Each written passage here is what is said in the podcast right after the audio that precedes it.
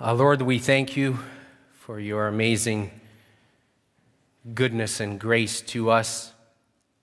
Father, we praise you for your Son, Jesus Christ, and for his sacrifice on the cross for our sins.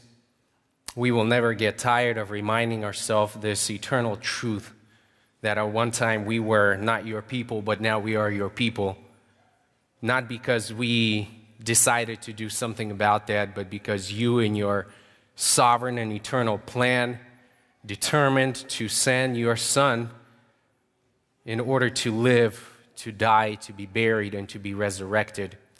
And so the righteousness that he earned would be ours to have.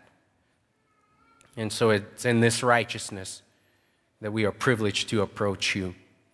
And we pray for your word. We pray for our minds, we pray for our hearts, that you would open them up and that you would just pour in by the Spirit what you have in store for us from Romans chapter 12. Oh, instruct us to respond to the gospel, to respond to our calling, to know what we must do, to know what church is supposed to do. Oh, Lord, bless us teach each one of us individually and also together as a body to please Christ in everything. We pray in His holy name. Amen. Well, good morning, church. It's privilege to stand here before you and to invite you to open God's Word with me as we look to be instructed and, and encouraged from the New Testament.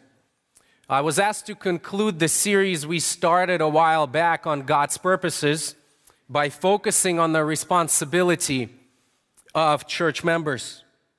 And I understand that some of you have been waiting for this sermon uh, more so than others because uh, you're probably thinking, you know, deacons is great, but maybe I'll never be a deacon, so maybe you weren't even listening.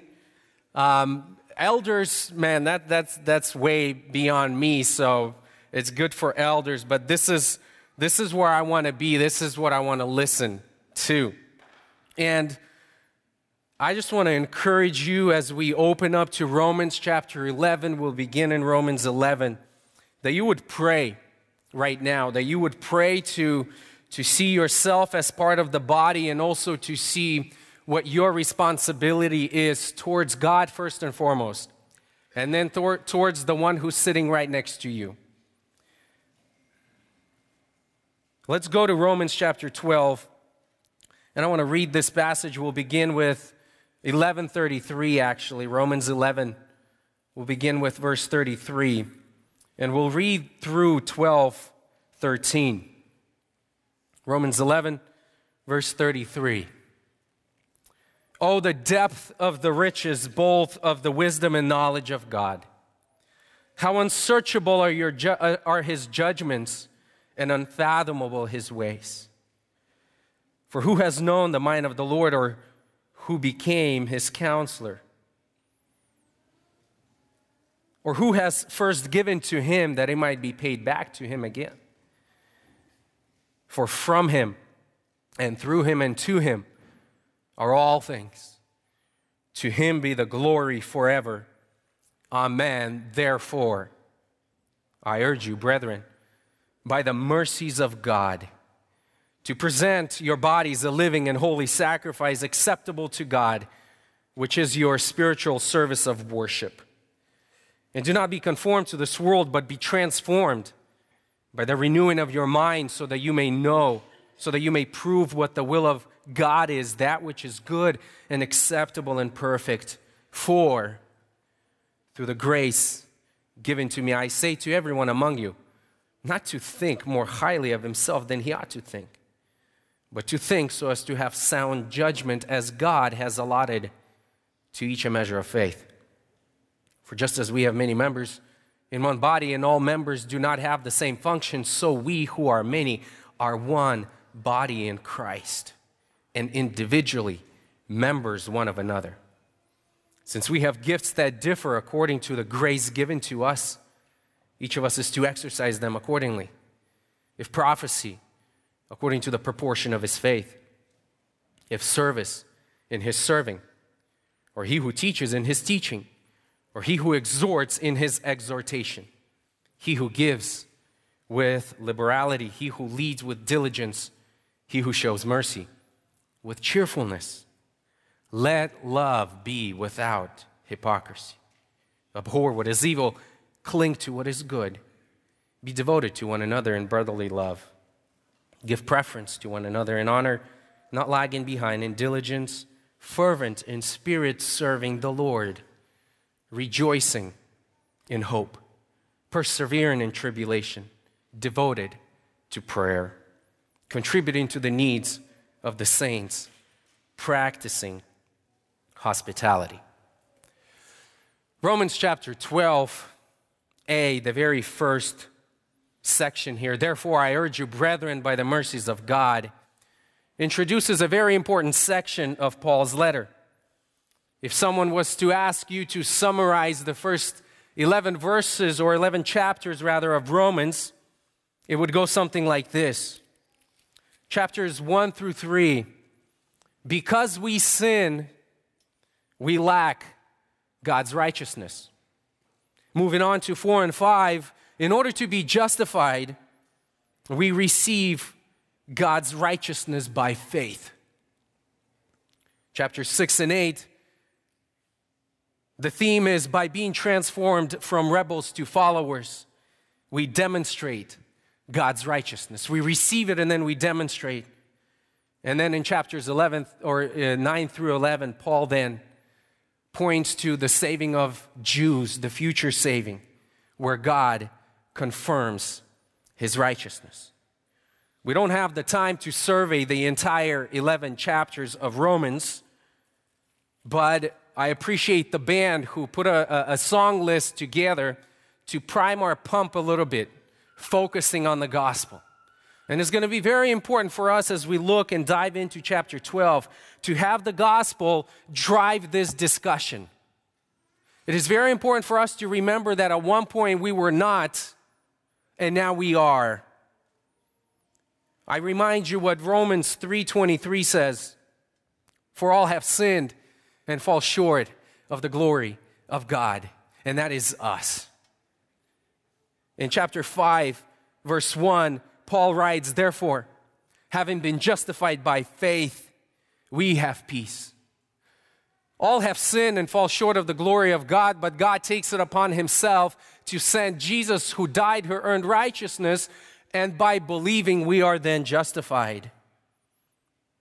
But verse 6 takes a turn in, in chapter 6, verse 1, where Paul writes, What shall we say then? Are we to continue in sin so that grace may increase? And he concludes right there and then, May it never be. Those of you who have believed Jesus, those of you who can claim his righteousness, cannot and will not continue in sin and abuse God's grace. And we read chapter 8, verse 1, where Paul writes, Therefore, there is now no condemnation. You can bank on the righteousness of God. You don't have to walk in fear that somehow, somewhere, if you believed in God, that you might not be counted among the righteous. No, this promise stands firm. There is now no condemnation for those who believe. And he finishes up the entire section where we read in verse 33 of chapter 11 Oh, the depth of the riches, both of the wisdom and the knowledge of God. Paul, explaining the gospel at the very end, says, This is amazing. This is great. The point of chapters 1 through 11 is all about God's mercy. How we who were far from God had no shot at attaining what He required, yet God initiates and sends Jesus and he died, and he lives, and he dies. And he gives us his righteousness, we take it upon ourselves. That is amazing truth. So if you're in chapter 12, verse 1, therefore, Paul says, I want to urge you to do something.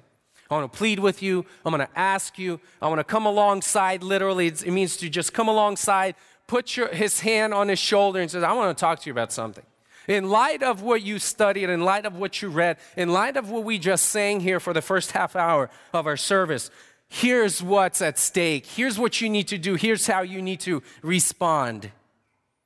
And we won't go through the entire passage, verses 1 through 11, in great detail. I just want to survey these passages, these verses together, and make three points. And as we do that, I want you to take away one thing here, and that is this God's mercy and grace is the motivation for each member of Christ's body to live surrendered, serve humbly, and love genuinely. God's mercy and grace is a motivation for each member of Christ's body to live surrendered, to serve humbly, and to love genuinely. Let's look at chapter 12, verse 1. Therefore, I urge you, brethren, by the mercies of God, keep the gospel as we think about this. To what? To present your bodies a living and holy sacrifice. Although chapter 12 presents a slight transition in Paul's focus from practical doctrines now to the consequences of the doctrine. He's not saying anything new that he hasn't said before. In fact, if, if you look at Romans chapter 6, earlier on, Paul, Paul wrote to the church the, in the same fashion, focusing on the negative aspect of this presentation.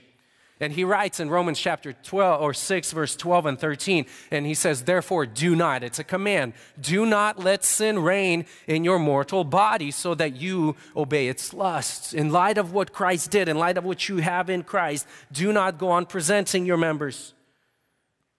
So you obey its lust and do not go on presenting the members of your body to sin as instruments of unrighteousness given the reality, he says, of your union with Christ, you are dead to sin, therefore, do not present your body to sin.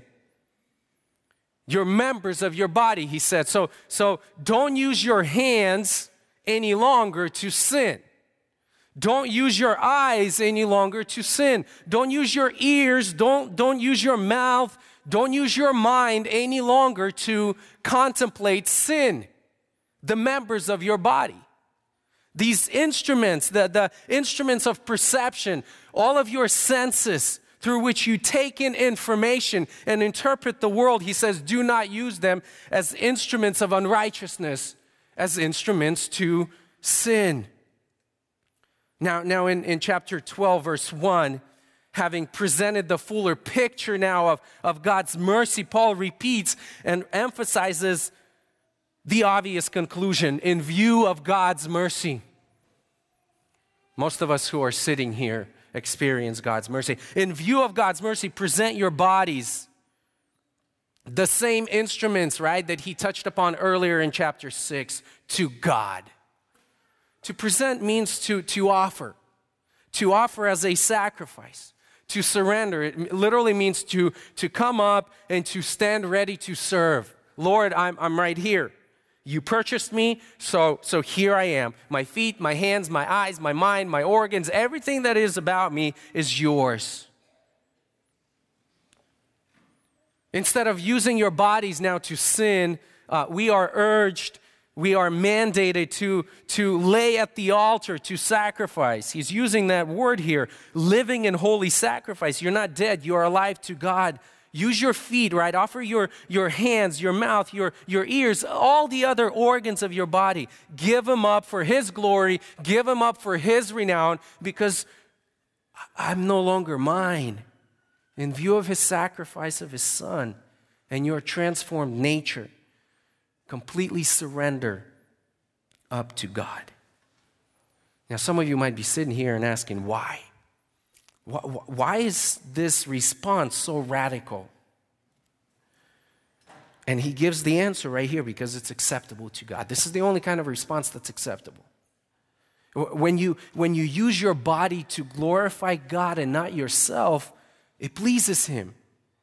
It, it, it's the only reasonable way to, to worship. He says that at the end of verse 1. It's the spiritual service of worship. This is really the, the only way. Uh, some of your translators and uh, translations, it might have, which is a logical way of worship. This is the only logical conclusion.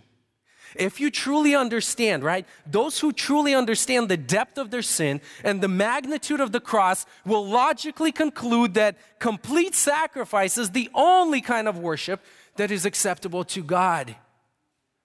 If you're still committing yourself halfway, that means you haven't read Romans 1 through 11 long enough and hard enough. And we haven't pondered the depth of what Paul is teaching us here. If you're still saying that just one hand, just part of me, I'll come and I'll do some things, but not, not everything, not my life, then begin with Romans 1 1 and reread again and remind yourself of God's great mercy because that's what's on Paul's mind by the mercies of God. Listen, nobody in the world will persuade you to obey God but God in His mercy. You got to understand that.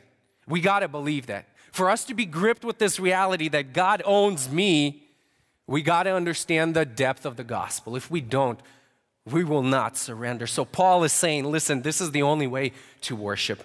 This is the only way to serve God.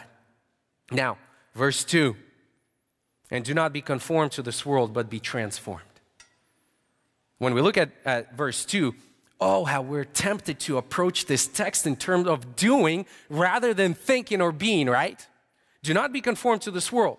We read this and, and we basically interpret it do not follow the pattern of this world. That's literally what it says. Do not be pressed into the mold of this world. And we say, okay, action. Um, what am I doing that resembles the pattern of the world?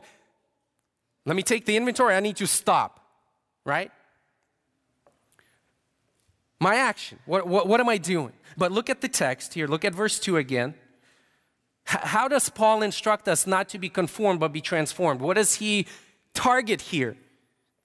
By the renewing of your mind. It's all about your mindset, it is all about your attitude. Behavior, he says, is superficial. God wants to, for us to look a little deeper, not just doing, but what are you? Who are you? What are you thinking about? So, so we ask now, what is the mindset of the world? What is the mindset of the world? And, and I think Paul clearly explains the mindset of the world in chapter 1 of Romans. That, he begins there. Why? In order to convict us all, because Romans 1 through 3, the whole goal of Romans 1 2, through 3 is to get us to a place where we realize, like, we look up to God and we say, um, I, I'm done. There's no way that I can that I can claim my righteousness. I see what you're saying. And, and in Romans 1, Paul describes the worldly mindset, and it is threefold, okay? Threefold. Number one, in verses 18 through 23, the world suppresses the truth about God. Uh, the world says things like, you know, I, I like my way, I like my reason, rather than God's. And so I, I do not care about the truth of God. I like me. And therefore, I'm going to do me. That's number one. They suppress the truth about God. Number two, they prefer created things over the Creator. So verses 24 and 25 says. Um, and say things like, I, I like God's stuff, but I don't like you. I'm willing to breathe the air that you give, right? I'm willing to enjoy my wife and my kids that, that you bless me with. I'm willing to enjoy my career, my work, and all of that. I like that stuff, but I hate you. That's what the world does. That's the worldly mindset. And number three, and this is probably the most damning, is that the world does not acknowledge God in anything. The world does not acknowledge God in anything. We exist because of God, right? Uh, we breathe because Jesus allows our lungs to expand and our hearts to beat. But do we acknowledge God? And, and, get this, even as new Christians, even as Christians with new minds, we're guilty of this too. We, we sit here this morning and, and we're all guilty. If you woke up this morning and your body was not aching, and you turned on your machine to brew coffee, and you woke up your kids and your kids felt well. You walked outside and you felt the sun on your skin and you enjoyed God's creation. And in that moment, we did not acknowledge God's goodness. Wow, God, you're a great creator. At that moment, we did not acknowledge God. We have sinned and are conforming back to the pattern of this world. I mean, this is radical. We, we understand when we come together here to worship God, we're sinners. I am a sinner. That is why we sing these songs. That is why we go to Scripture and we constantly, not just one time, but we constantly claim the righteousness of God. Why? Because even as believers, we sin this way. We don't acknowledge God in everything, we use His things without giving Him praise, right? We're all guilty of this thing. I am guilty of this thing. Therefore, I need to come and confess and trust Christ because He died for this sin. So, church, this is for us to encourage us and to bring us into great conformity with Jesus. How should we be transformed then? He says, by the renewing of your mind. Live surrendered by renewing your mind. It's not simply behavior adjustment, it's a mind shift. It's sort of a, a spiritual brainwashing. You need to just be in here and remind yourself of the gospel and how your mind needs to be adjusted. And, and it's interesting that Paul doesn't give us the how to. He just says, you got to do it. But notice that he doesn't give us the way. He doesn't get into the, the details of how to. He just says, renew your mind. We know how to do that, don't we? We know how to renew our mind. We preach to ourselves every day, right? We, we go to the Word. Hey, Tim, you need to go to the Word. Why? Because Tim needs to renew his mind. That's why. Uh, through prayer. Renew your mind through prayer. Uh, renew your mind when we come together and we sing worship songs. It's not just because it's on your bulletin to do, right? And to follow. The goal of that is to start thinking about the gospel, to start changing, for, for the word to start penetrating your mind, and so that you would be like, wow, Jesus, I thank you and I want to worship you. That's why. That's why we sing. That's not, it's not just to fill time. Somebody can stand up here and preach for two hours, sure. We sing because it's important. We fellowship because it's important. Why? In Christian fellowship, when we hang out and we talk, when we speak truth to one another, we what? Renew our minds in the gospel. But here's the point your mind dictates your action. Focus on your mind, the body will follow. That's how it works. You, you never do stuff without first having to thought through it. Thought first, then, then more thought, then something else, and there's like, you know what? I, I think I should do that. And Paul says, listen, you surrender yourself to God by renewing your mind. What is the result of having your mind renewed and transformed? You will prove and discern the will of God, Paul says at the end of verse 2. You will prove and discern the will of God. So get this Paul does not say that you will find or you will know the will of God. Right? That's not what the text says. The text says, so that you may prove what the will of God is, that somehow, as you renew your mind, you will find yourself in the will of God, doing the will of God. That's pretty amazing. One pastor said this We always have this desire to find and, and to capture and to hunt down the will of God. It's kind of like this mythological creature that has to be captured.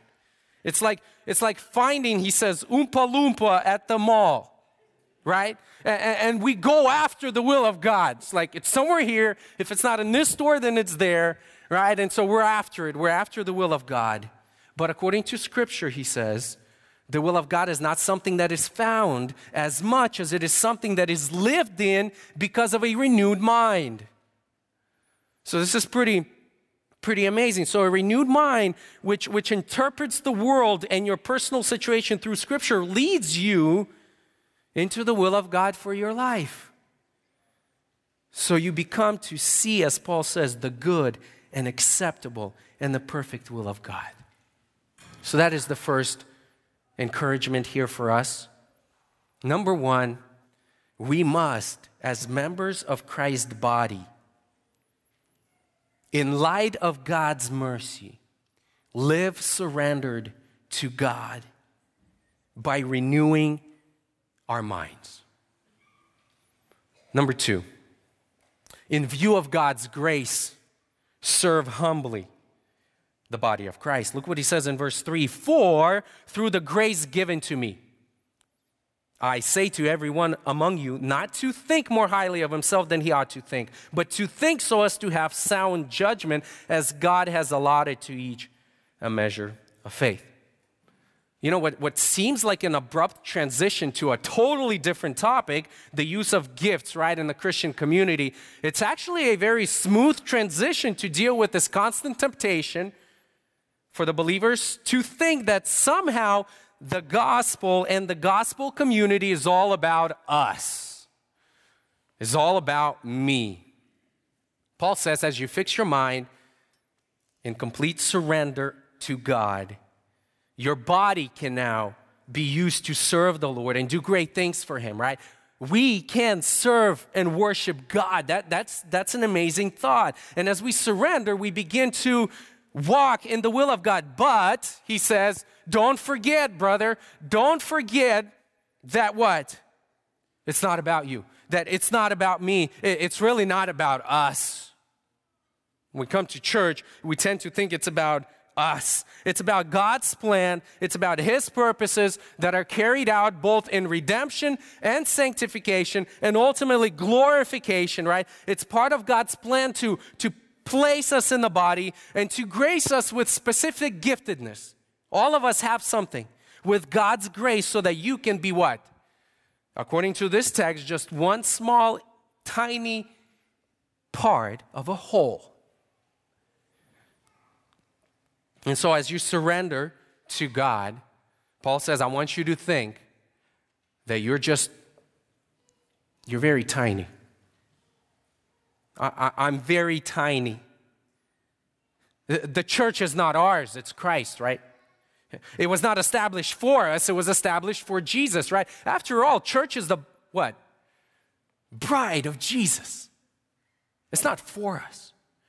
The, the spiritual abilities and gifts we possess are not for our individual consumption, but for the building up of the church and ultimately for the glory of God. That's why. That's why you're here. You are here because of God's glory. You are here because you're one tiny part of a whole.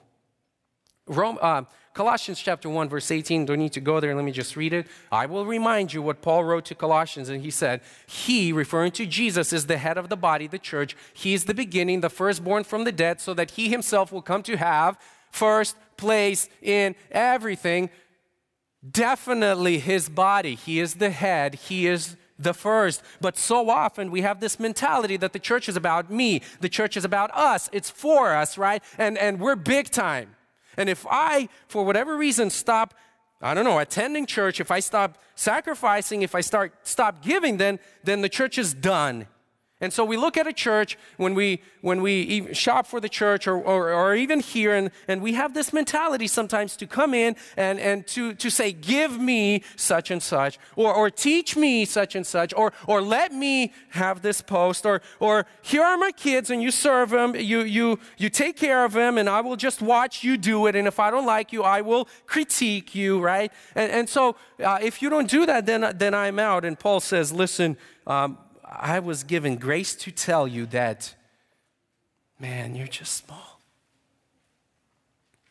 We're just one small part of a whole. And Jesus dictates what takes place in the church. Don't, think so highly of yourself, of your abilities, of your giftedness. Don't think that you are able to do everything that is spiritually required for yourself and for your family. I'll just read that again. Don't think that you're able to do everything that is spiritually required for yourself and for your family. You need me, and I need you, and we need each other to do what God has outlined in Scripture to do. And I think we forget that, right? Um, think about this. Why do we end up in counseling for our marriage problems only when our marriage is on the brink of extinction? Why do we only seek for help then? Or, or, or, we reach out in desperation to a pastor about our rebellious kids when, when we can no longer keep them in check. Or, or, or why do we have to be on the verge of destroying our lives, watching filth before we actually realize that, man, I need help and I can't do this by myself. Why? Because somewhere, somehow, on our journey, we, we thought that we can do it all. We think that we are equipped to do it all. We think that we don't need the body, we don't need each other. We say, I got this, I'm good, I'm okay. Only to two or three or four months down the line, right, or a year or two in our marriage, we start knocking on someone's door and say, hey, if you don't help me out, I'm done. Why? Because we think more highly of ourselves. That's why. And Paul says here, I have grace to tell you, brother. He's encouraging, uh, he's urging, don't think this way. He says, not so fast. You're just part of a whole. You need others to live. Why? Number one, because God ordained you to be complete in the context of the body, not your individual self. Verse 4 For just as we have many members in one body, and all members do not have the same function, so we who are many are one body in Christ. Because of God's mercy, we've been called out of darkness into the light, right, of the, of the Son, and now we are united to Him. Being united, we are what? We become a body of Jesus consisting of many members. The body has many members, and according to Paul here in this verse, they don't all have the same function. They have different jobs. So my kids need to be exposed to other people in the body who can impact them in ways that I can't, that Marina can't. We understand we need to. We think that, man, we got our kids. We just need to, we, we got this, right? God gave us our kids, and therefore we're good to go. But, but God says, no, Tim, Marina, I placed you in the body, and the body will, will be a blessing to you because you can't do your own sanctification apart from the body, and they will be a blessing to your kids because you will miss something. You're not able to completely be a blessing to them. I mean, we all know that, right? Your nose functions radically different than your big toe. It's just how it is, right? If the minute your appendix takes over the function of the heart, man, you're in trouble. Right? We, we know when it comes to our body, we lose a finger, what do we do? We try to sew it back on to do what? The function of a finger. But in our church, somehow we, we, we tend to forget, and Paul just wants to encourage us. He wants to let us know that, listen, um, you were gifted, you were, you were given a gift. H- how did you acquire this, this gift, Paul says? Look at verse 3 For through the grace given to me, I now, as an apostle, tell you what to do. Uh, look at verse 3 towards the middle, as God has allotted to each a measure of faith. Look at verse 6 since we have gifts that differ according to the grace given, it is not yours. You did not deserve it. You did not seek for it. God, in His sovereign plan, by the Spirit who regenerated you, in blessing you with salvation, gave you a deposit of a gift, of ability to be a blessing in the body of Christ. Various functions, but all work towards one goal so that Christ be glorified. And verse 6 through 8 here, he lists various ministries, various gifts. Some are given leadership, some are given teaching, some, are, some show hospitality, but all are graced. And, and therefore, Paul says, listen, brother, sister, serve humbly, use your gifts, but don't think that you can replace other members. Uh, uh, don't just throw out others and think that you can survive by yourself or without that member. No, we need everyone here. Everyone is important in the church. Don't boast. Everyone must come together and say, listen, we're one body. And since God brought us here, you have what I don't, and I have what you don't. Let's all pray together, study scripture together, and see how we can impact each other for the glory of God. Not for the sake of competition, but for the sake of God's glory. So, number one, God ordained you to be complete in the context of the body, not your individual self. Second, God ordained that each member has property in one another. God ordained that I have property in you. I have an investment in you. In other words, I can't despise another member in our church community because God willed for my growth and maturity in the body to depend on another person. And, and as we go about this diversity, this diversity enri- enriches each member of the body since we have this community, communion in the Holy Spirit. Gifts are of the Spirit. And, and, and here's the key our individual mindset is vital to the success of the entire church. Our individual mindset is vital to the success of the entire church. We must cultivate humility and not elevate ourselves above one another. Instead, think that others are more important than us. This is what it's all about. Remember, for the past number of sermons, what is the purpose of the church? What is the purpose of the church? What would you consider a successful church? A church that worships God but building each other up and by proclaiming the gospel in the community and all over the world. If you find that church who worships God by serving each other, by building each other up in the gospel, and who expand out and, and preaches the gospel so that others can be impacted and brought in, that's a successful church according to Scripture. Well, the more selfless the church is, which means that me and you and you and you and you and you and all of us together individually are walking in humility, the more selfless the church is, the more powerful a tool it becomes in the hands of God to accomplish His purposes, both internally in the church and externally all over the world. We must put on this mindset of humility to see ourselves accurately. Don't boast if you're a pastor. Uh, it's not your doing, first of all. You're just one small part of the whole. It's God's gift to you. Don't boast if you're a deacon. Serve diligently and rejoice that, that you are allowed to be one small part of Christ's body. This great God who blessed us, He's using you in order to bless others. I mean, if you can't find anything more exciting, then I don't know what you need to be.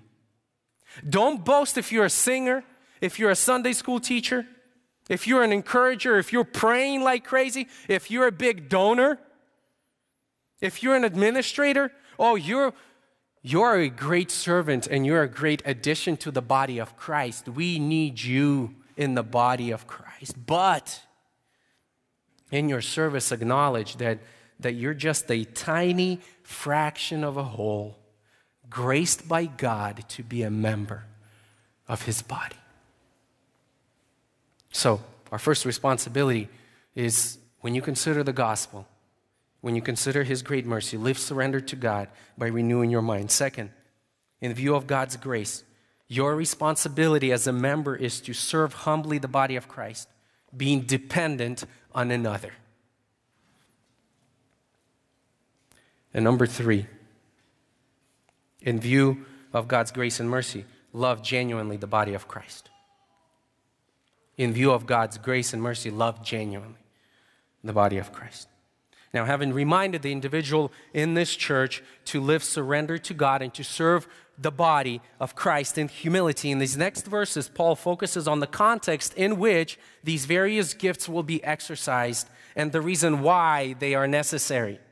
So sometimes we look at verses 3 and 4, we're saying, or 3 through 8, we're saying this is just talking about gifts. Now let's just figure out um, what else Paul tells us? He says, Let love be without hypocrisy, abhor evil, cling to what is good. And if you do all of these things, things will be fine and dandy. But he is saying this is the context in which we are to exercise these gifts. The reason why Paul focuses on the, the positives, right? Positive virtues here in verses 9 all the way through the end of this chapter, really. We'll just focus through 13. The reason why he does that is because so often a, a church church like ours, a church full of sinners, tends to exhibit the very opposite of what Paul instructs here, right? I mean, we become hypocritical. We entertain sin. We don't treasure the good things. We, we don't love each other. We elevate ourselves over others. We're lazy. We're slothful. We don't want to serve. We, we lose hope. We can't persevere in trials. We're not praying. Uh, we're so focused on ourselves that we don't see the needs of others. And, and we're not hospitable and fears that people walk through our doors, sit down, and get to know the real us.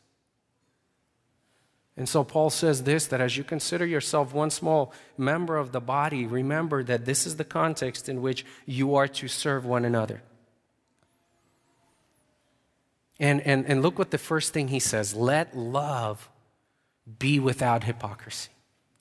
As in other passages, Paul devotes primary place to love, like he does in 1 Corinthians, for instance.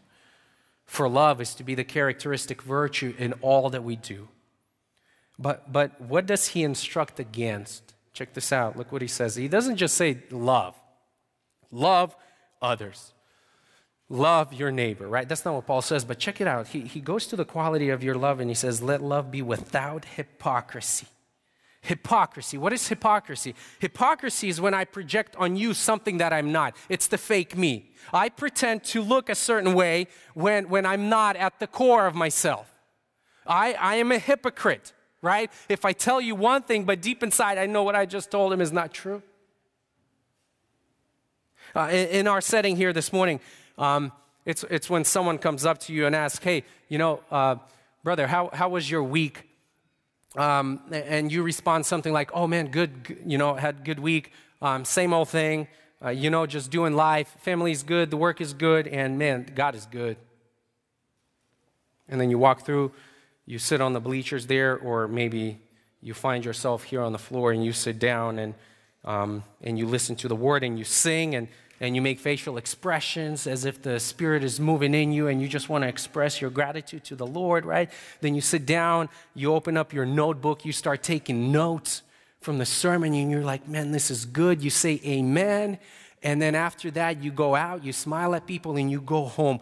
But deep inside, you know that you're broken, that your family needs help, that you're struggling to pay bills, and you doubt whether God is really good.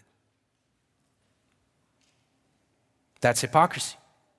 What we pretend to be, right? When we pretend to be something that we're not. And, and why this is so sinful, why this is so evil, is because hypocrisy is the contradiction of truth. And that's why God especially hates it. And here's what Paul says here in our context as you serve the body in the capacity that God hate, uh, graced you, let your love for another be genuine. And I believe that uh, ESV, your versions, they said, let love be genuine instead of like the NASB took the negative side of that and said, let love be without hypocrisy. Let your love be genuine. Why? Number one, it's impossible to practice love, to give love without being genuine. It's impossible to practice love without being genuine. You're simply be pretending to care, pretending to serve, right? You're, you're pretending uh, to do the work that God has allowed you without being fruitful in building another up. You're just going through the motion. It's impossible to practice love without being genuine. Number two, it's impossible to receive the love of another without being genuine. The church will not serve the real you. If all I know is you, from our two minute conversation that we had, and all you said was, I'm good, my family is good, and everything is fine. But we don't have that time to talk to each other, to open up, and to really know what's going on. Brothers, sisters, we would not know how to serve each other. And the intention, as good as they may be, will not actually address the issues, right? Why? Because we're hypocrites and we are serving each other as hypocrites. You will reject all the love that you get. Why? As a hypocrite, because you know that what they're trying to do to you is not real you, it does not matter to you. You know your struggles. And listen, in view of God's mercy and grace, think about this. Church should be a place where it's okay to be real. Where else are you going to be real? Go out into the world, and the minute the world notices your weakness, they pounce on that. Take your workplace, take your school, Take anything in the world. The minute the world figures out that Tim has a weakness in something, they will pounce on that. But we don't want things to be here like that in the church, right? It's okay to be genuine. In fact, we're, we're encouraged to be genuine. It's okay to come in to your small fellowship group and say, you know what, I screwed up this week. I failed. I did not do what God told me to do in Romans 12. And look at the consequences that I'm living out, that my family is living out. It's okay to do that. I struggled with this right? I struggle with that. Can you help me? Can you serve me? Where else are you going to go to ask for help? It's in the church. The church should be a genuine community which is blessed with people who care who are given special graces to teach, to encourage, and to lift up and to bind the downcast and the broken, right? This is a place here. You won't find another place. And if we're hypocrites here, and if we can't open up to one another to deal with our sins and to help and to encourage each other, you're not going to find another place out in the world. It's got to be done right here. Now, this does not mean that we just, you know, kind of like come in and just whine and mope about our sin we don't deal with our sin. We just say, man, I'm a screw up from the beginning. So therefore, you know, God is good. He forgave me all. So um, it's okay. Paul says, no, abhor what is evil, cling to what is good. In the context of dealing and confessing sin and helping and encouraging one another, um, as, as, as church member, we're, we are called, right, to come in and, and to graciously instruct and to restore and to strengthen that believer in God's grace. We're called to guard each other from error. You do that with your kids. I do that with my kids. We spend a lot of time, maybe not myself, but, but Marina and, and the kids outside, just playing and riding bike, riding their scooters. And they're always on the street. And it will be foolish of me as a parent to say, you know what, keep the cones inside. You just ride that way, come back, and don't worry about the cars. We had a couple of close calls. Why? Because as parents, we got distracted ourselves. And God is good, but when we see the impending dangers, what do we do? We cry out, Watch out! We either, what? Wave the driver down or we weigh them down. Why? Because we care for them. But in our church, sometimes we don't do that. Uh, this guy's a sinner, you know, he's just struggling um, that's fine, leave him there. You know, we hope that. No, we abhor evil. We help him out. We bring him up. We encourage him to, to what? To worship and to serve the Lord and to deal with whatever sin. But we don't look down upon him. Why? Because that's genuine sinner. That's genuine sinner. We need to care for that. What prevents the church from, from becoming a gathering of hypocrites? It's our attention on the cross. That's what. Jesus died for our sins. We are no longer enslaved to sin, right? Yet, yet we, we will struggle, right? And we all do. Um, not everything is okay. In fact, a lot of you guys came here this morning and you know that you're going to have to leave this place and you're going to have to deal with things. You're going to have to deal with with trials and you're going to have to deal with your broken relationships. Not everything is okay, but how do we stop from being hypocrites and act like everything because of the cross. Christ did away with our sin. Christ did away with our sin. We can bring it to each other and we can say, Brother, pray for me, but help me. What do I do? And that happens in our small community groups, in our regional groups. It happens here when we gather. It happens up there by the table. It happens everywhere as a body of Christ. And now, the rest of the things that he says they just flow out of this command in verse 9 let love be without hypocrisy. Be devoted to one another in love. Be devoted to one another. Look what he says here in brotherly love. I mean, this is, this is pretty crazy. This is pretty wild because the focus of our devotion and our love is not on action, but it's a feeling. You know what I'm saying? So, so Paul is saying that you, brother, have a feeling, like a love feeling towards another brother. We're like, whoa, whoa, whoa. This is getting too personal, right? This is getting uh, too practical for me. Um, I can just say that, you know, I, I, I love somebody, but no, he says, you have feelings for one another. brotherly affection. I mean, we do for our wives and for our kids and perhaps for, I don't know, one other guy. But how many of you men can look to the opposite side of the room and look in the eyes of a brother and say, You know what, brother, I love you? I struggle with that. Paul here is commanding me and saying, Listen, you need to love and you need to express and you need to feel. Don't just say it, but genuinely say it like, I love you. I have your best interests in mind, and I want to be real with you. Honor each other. If we truly love one another, we will honor each other. The pastors will recognize the grace of God in the members and will serve the body with joy. The members will recognize God's grace in the pastors and will submit to them in humility, knowing that they were raised for their good. Each member will care for one another, knowing they're just simply small part of a large Christian community. In verse 11, he says, Don't get tired of serving. Don't get tired of doing good. Don't be weary. Why are we so often, as members of the body, weary and tired? And we just want to throw our hands down and say, You know what? I need a sabbatical. I need to rest because our spirit is not stirred up and fired up by the Spirit of God. We lose zeal. We forget that our doing and our serving is not really for the church, it is for the Lord. He says, Serve the Lord. Be fervent in spirit. Have the zeal and passion and serve God. In, in, in verse 12, he says, Brothers and sisters, remain hope filled. Remain hope filled. Have you thought about the word hope? Ever thought about the word hope? The very, the very presence of hope, if you're thinking about hope, presupposes that at this very moment, things are not the way they should be. So you hope to get out of this situation into something better. And Paul says here, rejoice in hope. Rejoice in hope.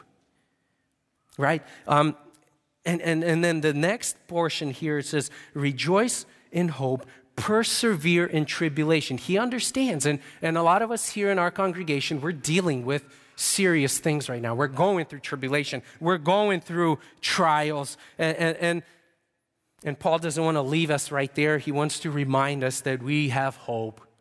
We have hope that the Lord will take us through it because He's right in the middle of this trial. How do you persevere in your trials and rejoice in hope? He adds here, you devote yourself to prayer.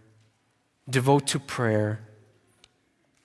Next, he says, You give and you, you open doors of your home. When you love, honor, and serve others, you will see the needs of others and you want to try to, you're going to want to contribute in, in, in the ways you can.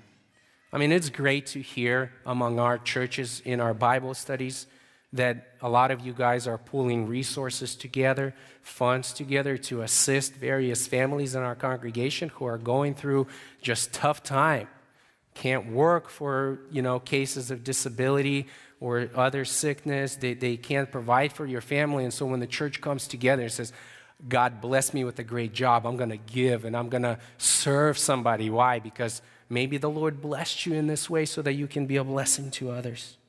And that's the way the church should function how do you find out about the needs of others? Like you're probably sitting here, it's like, really, someone, someone uh, is collecting some funds to help another, and you have no idea uh, that this is taking place. How do you help? You what?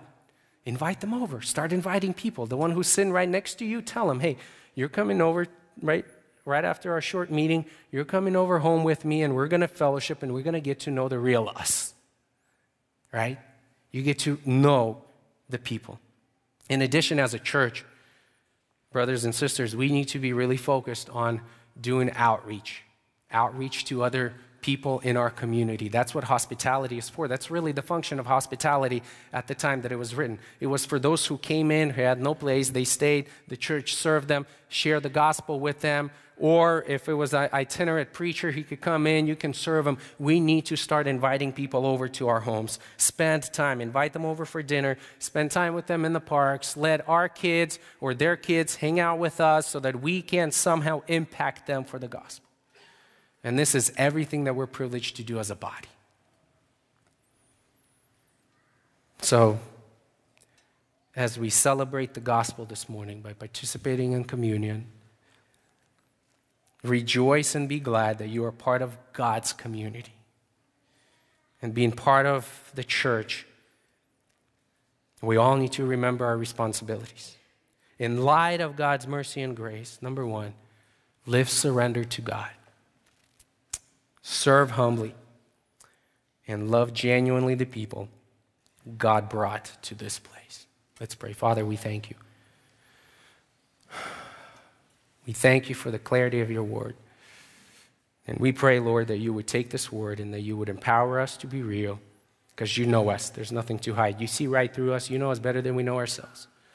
So help us to see the needs of a body and to serve. This is the responsibility. It starts with the right mind. So help us to renew our minds daily. And as we renew our minds, as we're focused on the gospel, we will most definitely be focused on others and not think so highly of ourselves. This is the only antidote to our pride the gospel. And so let us be bathed in it and bless us now, even as we look and participate in this communion and be reminded that, man, we're not good enough. The only reason why we can do this is because of God's grace. We praise you and we ask these things in His holy name. Amen.